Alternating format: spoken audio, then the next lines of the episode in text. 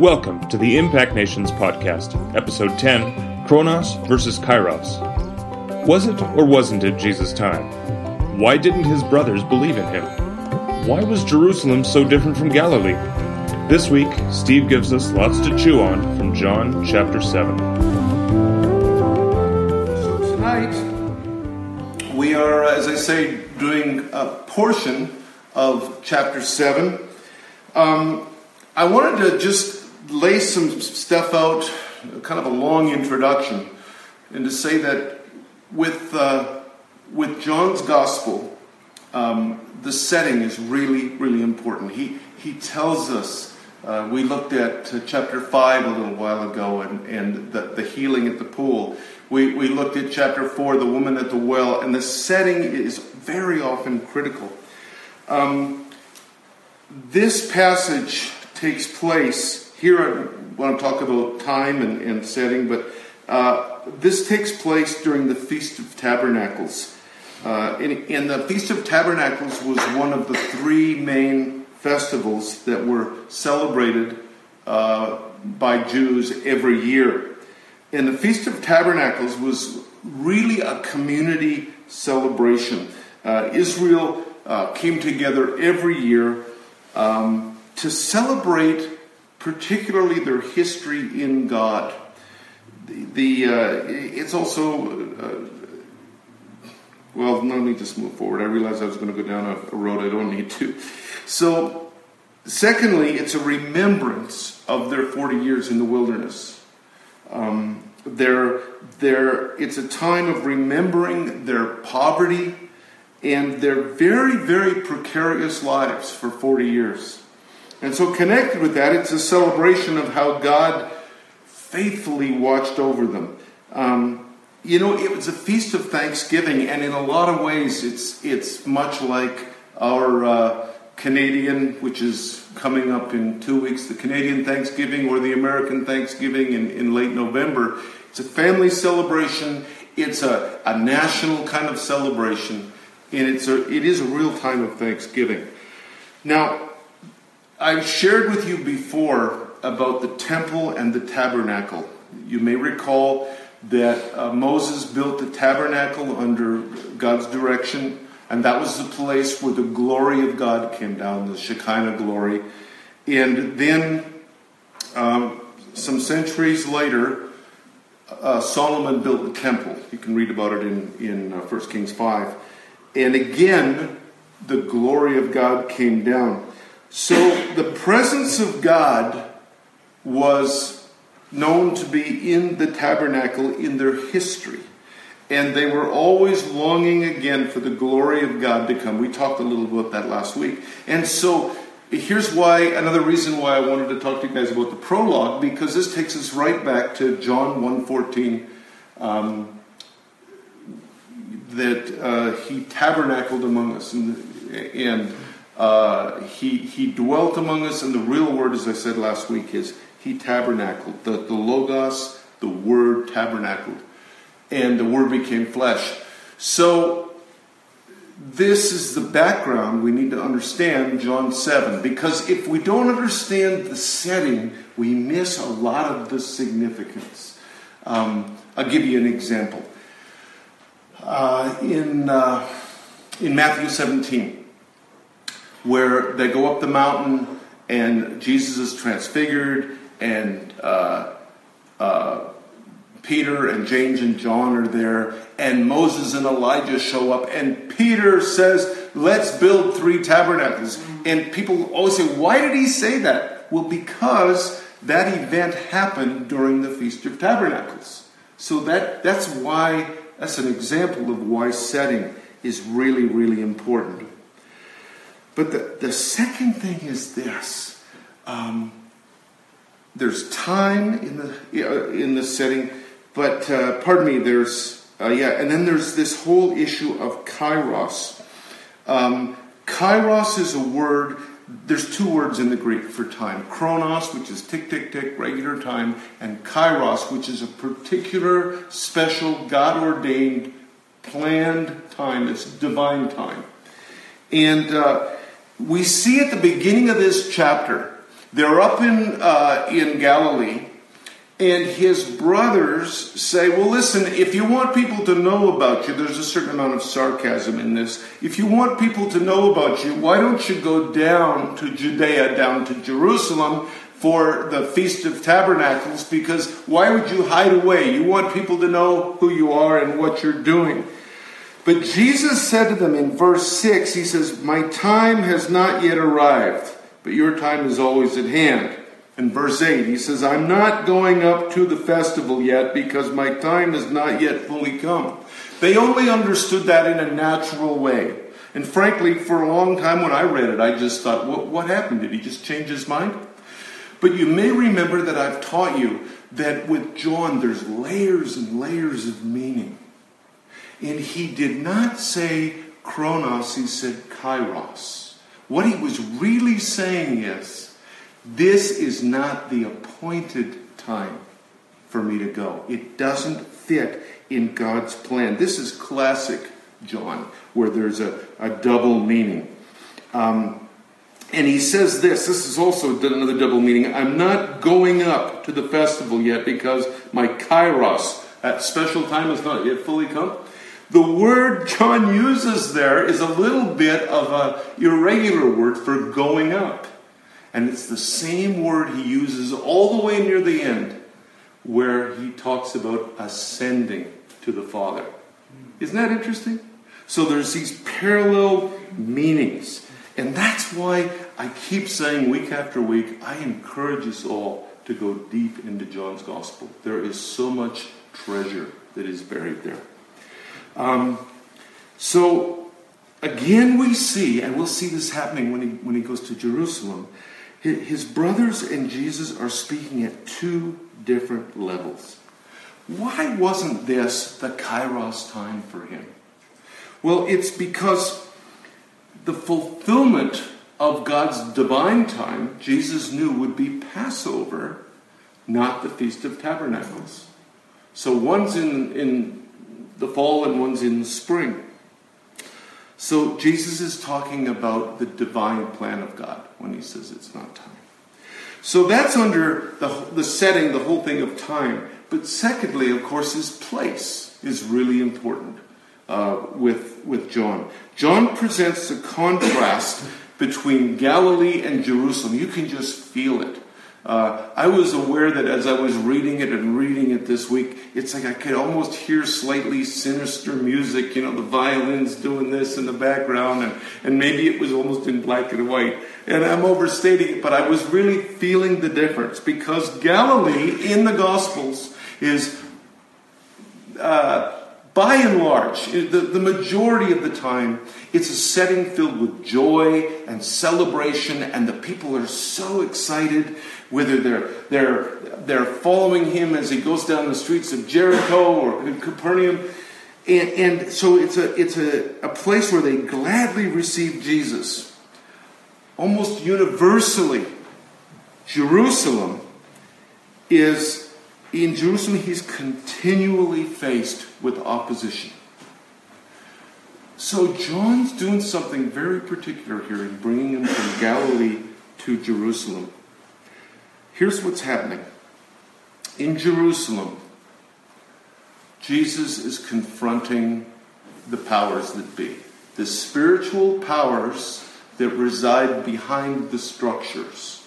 Uh, I think I've probably mentioned before on this series, I certainly mention it with people all the time. Walter Wink wrote a terrific series of books, and the last one, The Powers That Be, really summarizes his position which I absolutely embrace, that, that the powers that be, dark spiritual powers, invade our structures, our political system, our legal system, uh, uh, companies and corporations. And, and so what we see here is Jesus confronting the powers that be in this case, very much represented by the religious authorities that he is just coming straight against in Jerusalem. You see this again and again and again when he's in Jerusalem. Um, and you know why? It's because Jesus is, talking always about freedom. He's come to set people free. Uh, if you think about Luke 4 18 and 19, the Spirit of the Sovereign Lord is upon me, He's anointed me to preach good news to the poor, freedom to the captives. It's about freedom. In fact, later in the next chapter, John 8, he's going to say, The truth will set you free. Well, the powers that be are always, always threatened by any message of freedom. Um, anything that challenges the status quo is a huge threat to the powers that be. And I would encourage us to learn from John because that hasn't changed one bit. Take whatever system you want within our own society, whatever challenges the status quo, whatever is about freedom, is coming against spiritual powers. I mean, we're in a time right now where there's, you know, there's a big socio-political issue around football players and so forth. What is it? It's about status quo being challenged. And I'm not saying whether it's right or wrong. I don't want to get into that tonight. But I am saying that there are powers behind every structure that we have. And Jesus is confronting them here. So, we've got, we've got the issue of time, the issue of place. There's a third kind of issue that I want you to understand before we go further into this chapter. There's a theme here, and it's all about decision. Um, throughout John's Gospel, he is presenting, starting all the way in the prologue and all the way through, the revealing of Jesus' true identity. Um, I told you, I think I told you last week, although it might have been when I was preaching, but 24 times in John's Gospel, Jesus says, I am. He says it emphatically 24 times. And so it's about, John is about presenting the identity of who this Jesus is. And how we hear that message and will affect how we hear what he has to say. And how we hear him must lead us to a place of decision. So that's another underlying theme all the way through this chapter. We go back to his brothers yeah, yeah, they're saying, why don't you go down there? Because if you want to, people to know about you and see all the great stuff you're doing, don't hide away here. And then, just in case we miss the, the irony and almost sarcasm in that, John says clearly, right after that, verse 5 For not even his brothers believed in him. It's about decision. John is calling us to decision all the way through. All the way through. Verse 12 this is now, now Jesus has gone into Jerusalem. He went in secretly. By the way, that's what he means when he said, It isn't my time. He didn't change his mind. It wasn't his time to go in publicly. He needed to go in under the radar because of the kairos time, the divine plan of the Father. Is everybody tracking with that? Okay. So now he's in Jerusalem. And verse 12 says this And there was a lot of discussion about him among the crowds. And some were saying, He's a good man. And others were saying, No, on the contrary, he's deceiving the people. This recurs again and again in chapter 7. Uh, uh, verse 26 Can it be true that the authorities know that he's the Messiah? Verse 27 But we know where this man is from. When the Messiah comes, nobody will know where he's from. We know the irony of that, right? Because they think that they know he was born in Galilee, and of course, he was born in Judea, in Bethlehem, which just fits the prophecy of Micah and others. So, if you've got your Bibles, let's just read another little section on this whole issue of decision, um, verse 40 and to 44. So people can catch up at home. John 7, 40 to 44. Somebody with a loud voice who's near a light. Who'd like to read 40 to 44?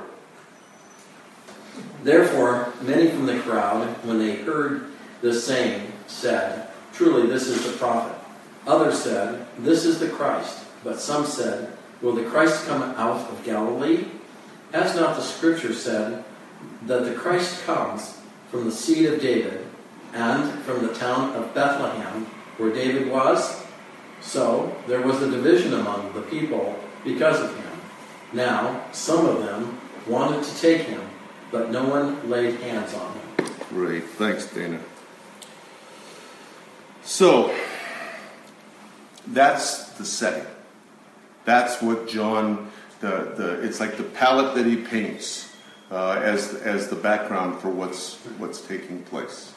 So, what I'd like to do now is I'm going to get somebody else, if you would read, we're going to just back it up a little bit because I want to talk about the whole issue of living water. Um, could somebody read nice and loudly, please, uh, verse 33 through 39? Jesus then said, I will be with you a little longer, and then I'm going to him who sent me. You will seek me, and you will not find me. Where I am, you cannot come. The Jews said to one another, Where does this man intend to go that we will not find him? Does he intend to go to the dispersion among the Greeks and teach the Greeks? What does he mean by saying, You will, come, you will seek me, and you will not find me? And where I am, you cannot come. On the last day of the feast, the great day, Jesus stood up and cried out, If anyone thirsts, let him come to me and drink.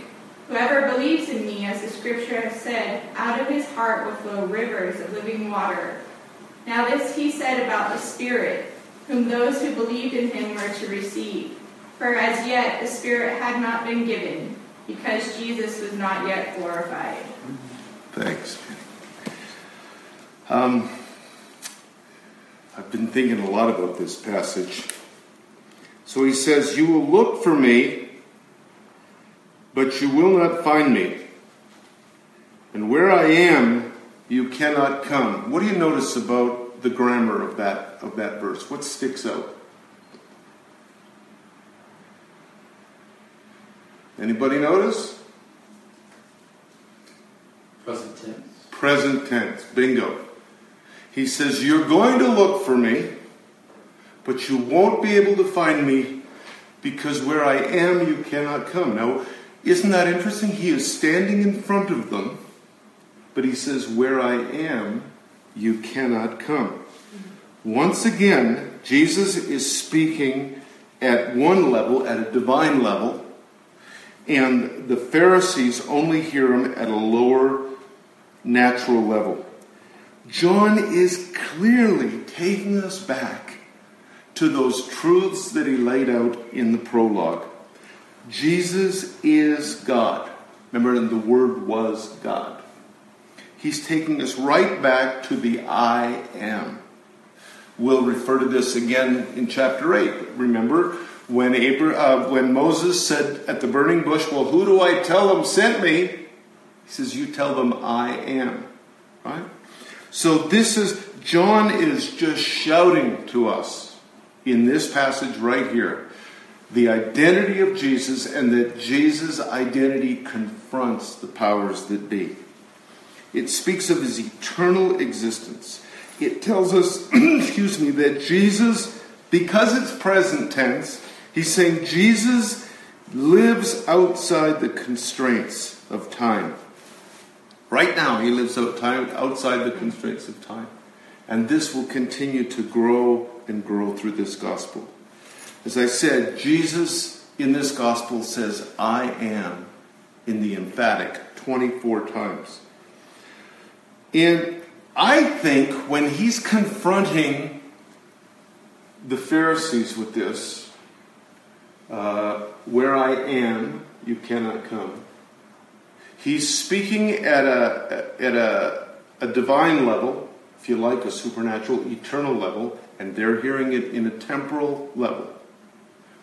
Remember another time we saw him talking to a Pharisee about that?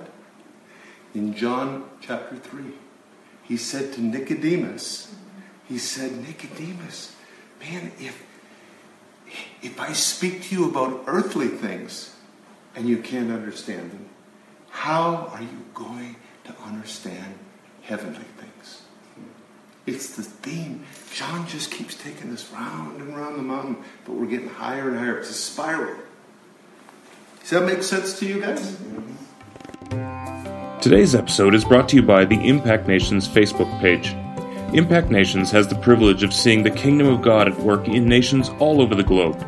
As I record this, we have a team of 30 people arriving in Guatemala City to bring 100 water filters, food, and a massive puppet show that will deliver a message of good news to the poor.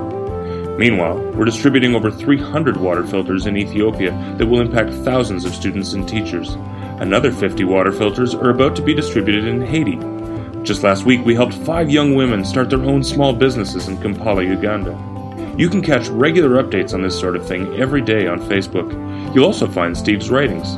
For the next few Tuesdays, you'll find some short articles from Steve answering common questions about healing. So head to facebook.com slash impactnationsministries to get your daily dose of encouragement. And now, back to the podcast. Um, so now we have this passage that I love. I've always loved. Probably most of us have. John 7:37 and on the last and greatest day of the festival Jesus stood and with a loud voice said if anyone is thirsty let him come and drink and out of his innermost being shall flow rivers of living water. You can tell I know that verse. And probably you do too. The context for that verse is everything. The feast of tabernacles or tents. Jesus declared himself the source of living water.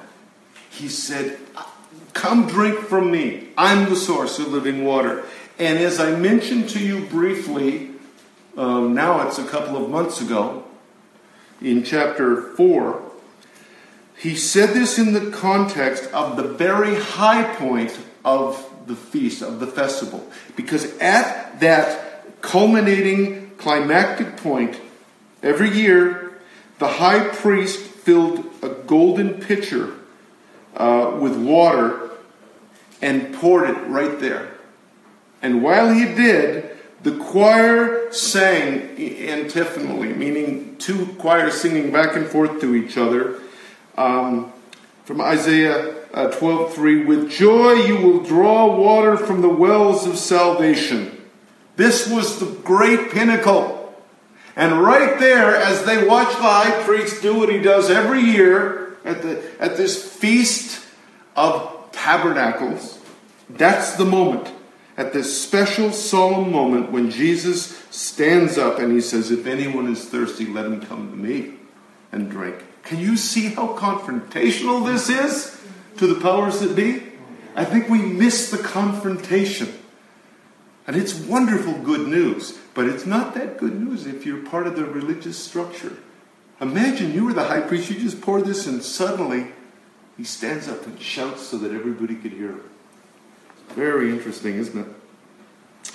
So John is taking us back, and he's, he's reinforcing what he taught us through Jesus' encounter with the Samaritan woman at the well, where he said to her, If you'd asked, I would have given you living water.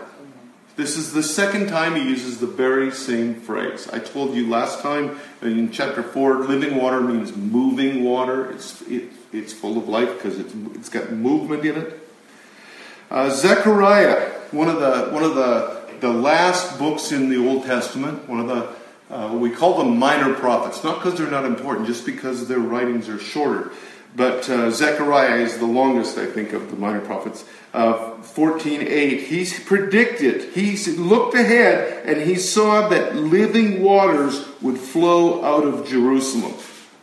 And then the other place I've been thinking a lot about is Ezekiel 47.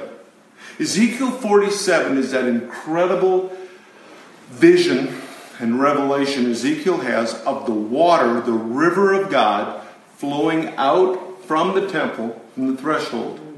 And as it goes, he says, and I first went and, and it was water to my ankles, water to my knees, water to my waist, and then it was a river that no man could cross. Remember that? And that has got a whole message in itself. You notice the further it went from the temple, the deeper it got? So he sees this, he describes it, and then the angel of the Lord speaks to him and says to Ezekiel, This water flows out to the eastern region, goes down to the Arabah, to the desert, and when it enters the sea, the, the sea that is foul water, that's the Dead Sea, that is foul water, the water of the sea becomes fresh. Every kind of living creature that swarms will live wherever the river flows, and there will be a huge number of fish because this water goes there. Since the water will become fresh, there will be life everywhere the river goes. That's Ezekiel 47 8 and 9.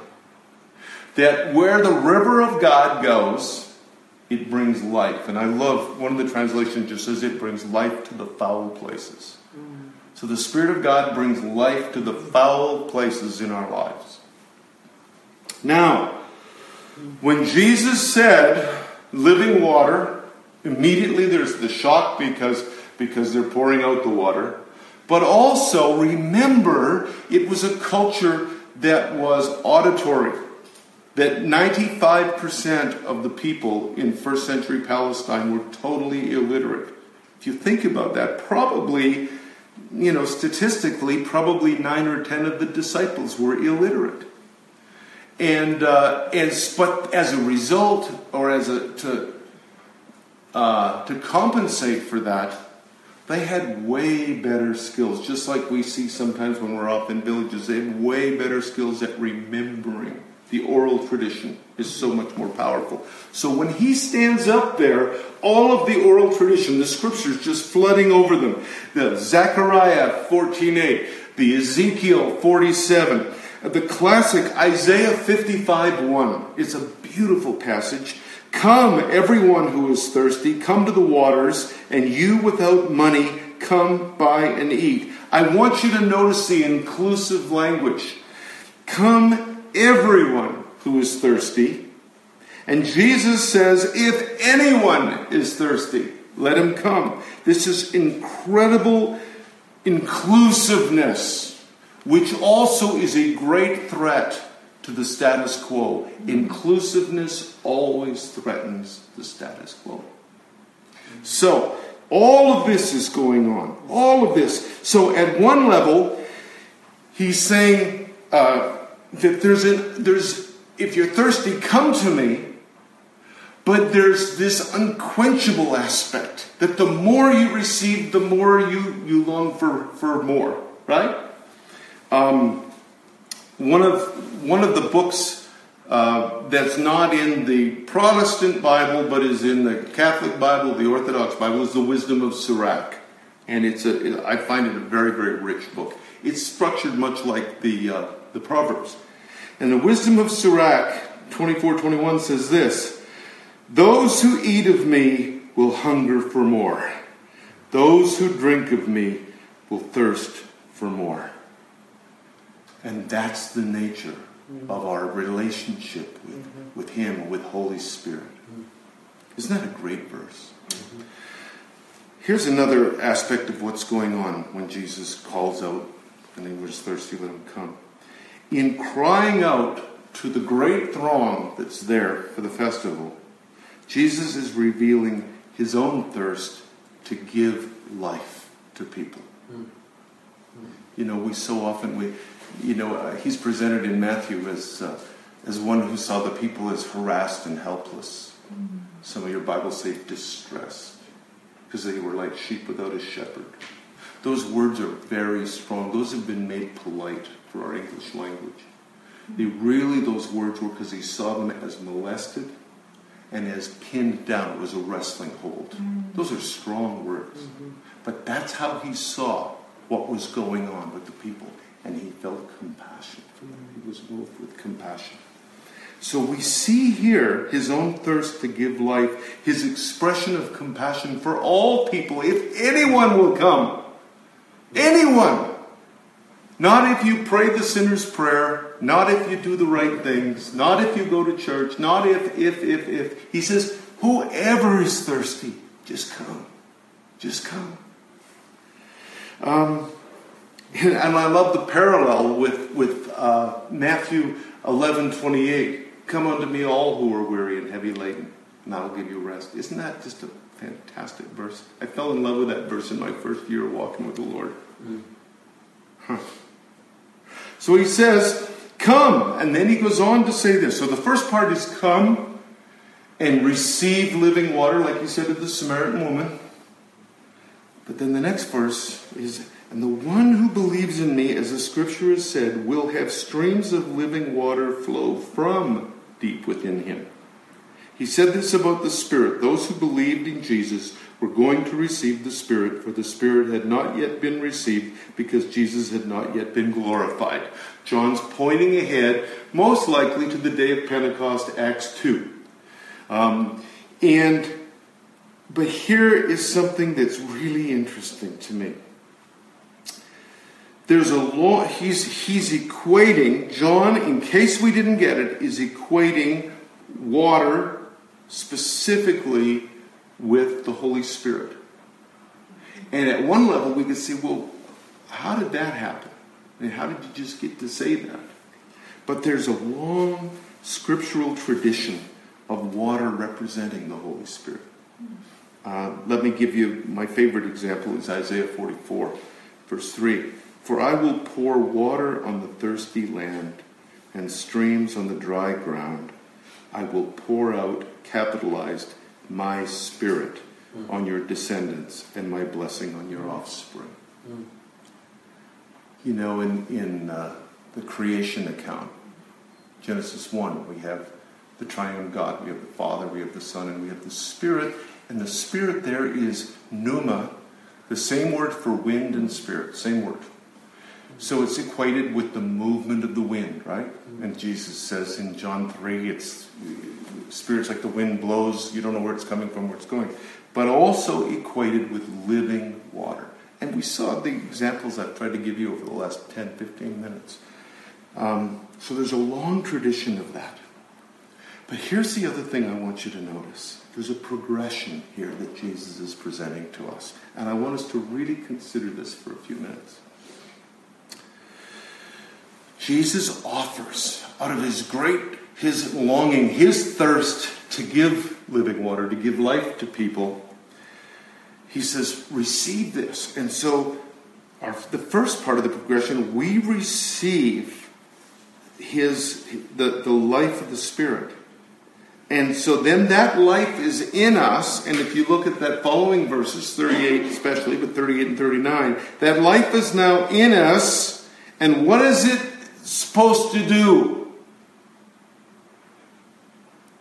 Is it supposed to give us great church services and prayer meetings? No, it's supposed to flow from us. What we receive, we give, right? Um, Matthew 10 8, freely you receive, freely give. Jesus calls us to not only come to Him with our spiritual thirst, He calls us to quench the thirst of others. Hmm. This is why we spent some time earlier on, on Jesus being in us.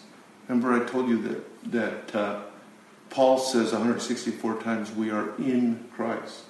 We're going to get later to chapter 14 where there's this this inseparable quality. He says, "I'm in the Father, you're in me, I'm in you." There's this immersion. It's like if if I took if I took two flasks of different color water and I pour them in, they're just going to become one. You can't separate them.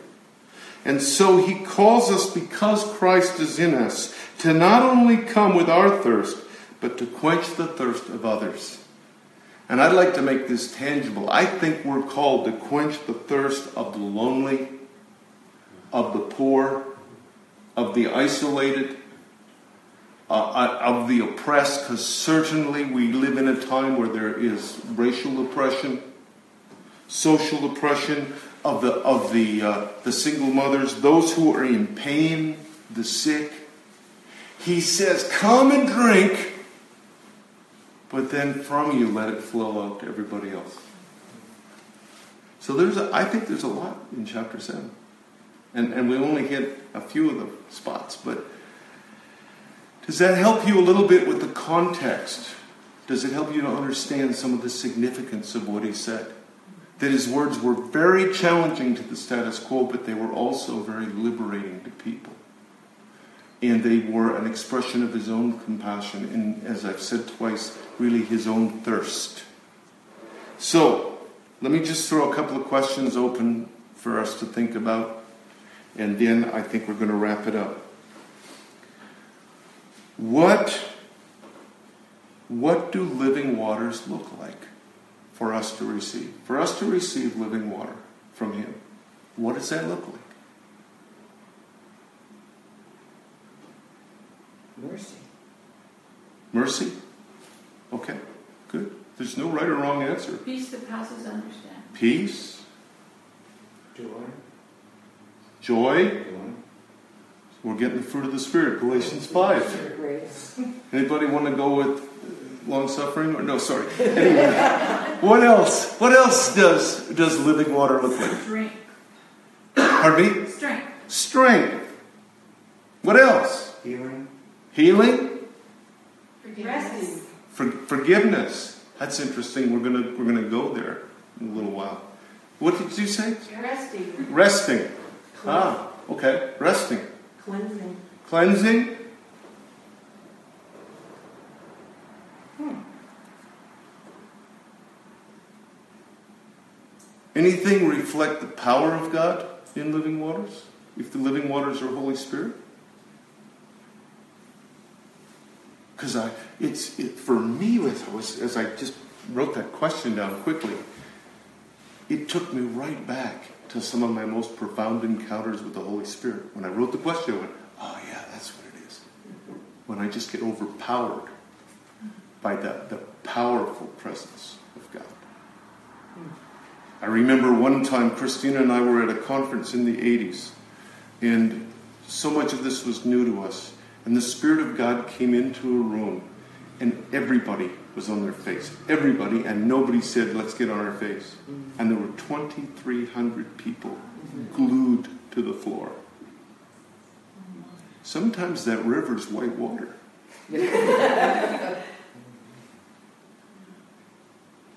So, how do they come to us? How do these living waters, how is it that they come to us?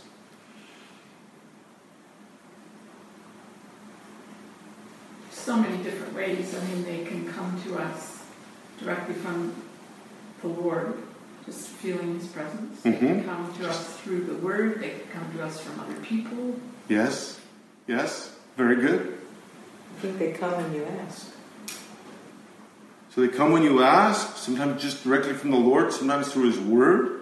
There's a, there's a very strong theological tradition that says that when Jesus was talking about living waters um, to the woman at the well, he was talking about revelation, not power encounter, not comfort, but revelation. And that's one, I mean, that's one theological tradition. How else do they, how else do these living waters come? I think when you stop and let it come, just Ah. another rest answer, but Resting. resting and stopping in your day. That's very good. That's very good. Huh. I've got an interesting book you might like. Um, uh, Julian of Norwich, written in the 14th century. I'm reading it right now. And, and right at the heart of it is what you're talking about, is resting but not being passive. That the Lord just comes, you know, resting. How else does living waters come to us? Well, it says, he who believes, so believing, Believing? Sure.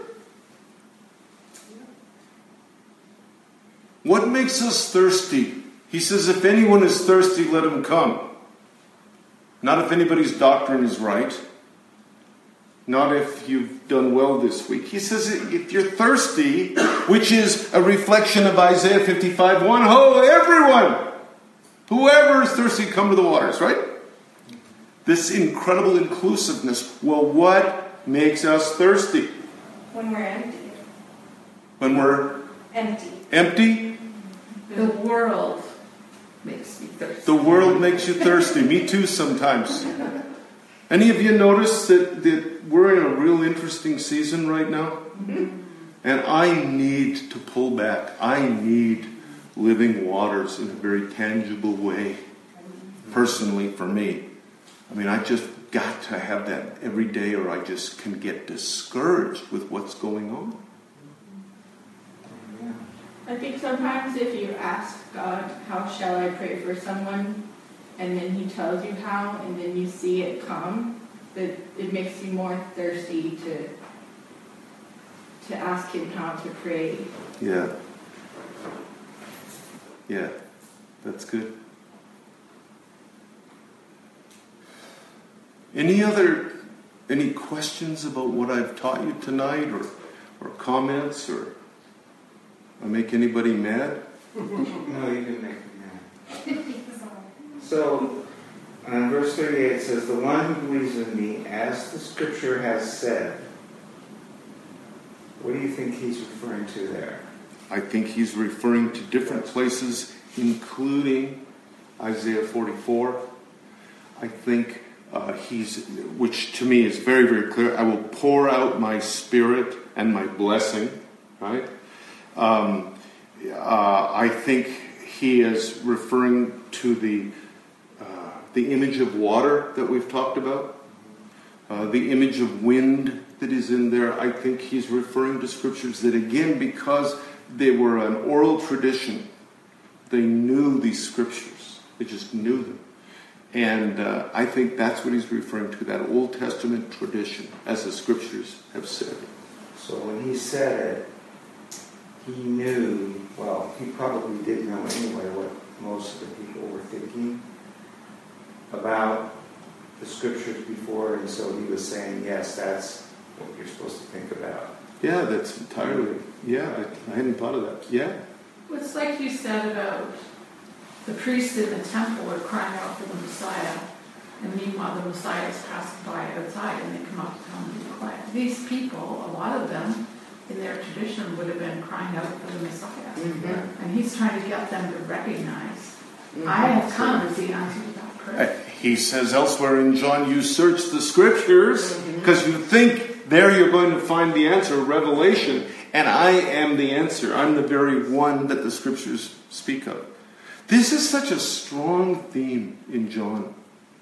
Are you guys, yeah, are you kind of enjoying or getting something out of this journey in terms of the depth of meaning that's in there? It's interesting, oh, isn't it? Yeah. I think it. I find it fascinating. Fascinating. The Kairos, my time has not come yet. Mm-hmm. And for years I thought, what was he just trying to fool him? Jesus, did you tell a fib? you know. Excuse me. No. So there's a great depth. Anybody else have any comments or questions? Is the Holy Spirit sometimes referred to as water in Scripture? I know sometimes we refer to him as rain, you know, Yeah. but, I- but I don't know that he's referred to specifically. Not specifically, there's no doubt. But but we get things like I will pour water out on the dry land, uh, and I'll pour out my spirit on your descendants. You know, you could say, well, those are two different things, but I think clearly they're not. But it doesn't say uh, you have to by association find because whenever, not whenever, but very often when there's a water motif like Ezekiel like Zechariah, the water motif is talking about the Spirit. Uh, but I, I, there's no verse that says, unless there's one that I've missed, that says the Holy Spirit is water. It's rather, it's an image for us to understand. You know, the Bible, we have to realize, folks, the Bible is full of metaphor. It is full of metaphor. It is not an owner's manual. It's not the phone book. It's full of metaphor. And, and, and many people would say language itself is metaphorical. We try to create uh, concepts and images with words, and that's what the Bible's doing there. Okay, um, I think we're going to stop. And I hope that you got something from this. And next week we'll jump into to uh, John chapter 8. That concludes this week's episode of the Impact Nations podcast. Be sure to email your questions to podcast at impactnations.com. We'll discuss your questions in our third question and answer episode, which is coming up in just a few short weeks. I can tell you we have a special guest from here locally in Albuquerque. In the meantime, be sure to visit impactnations.com and our Facebook page for all sorts of exciting updates and great content. Have a great week.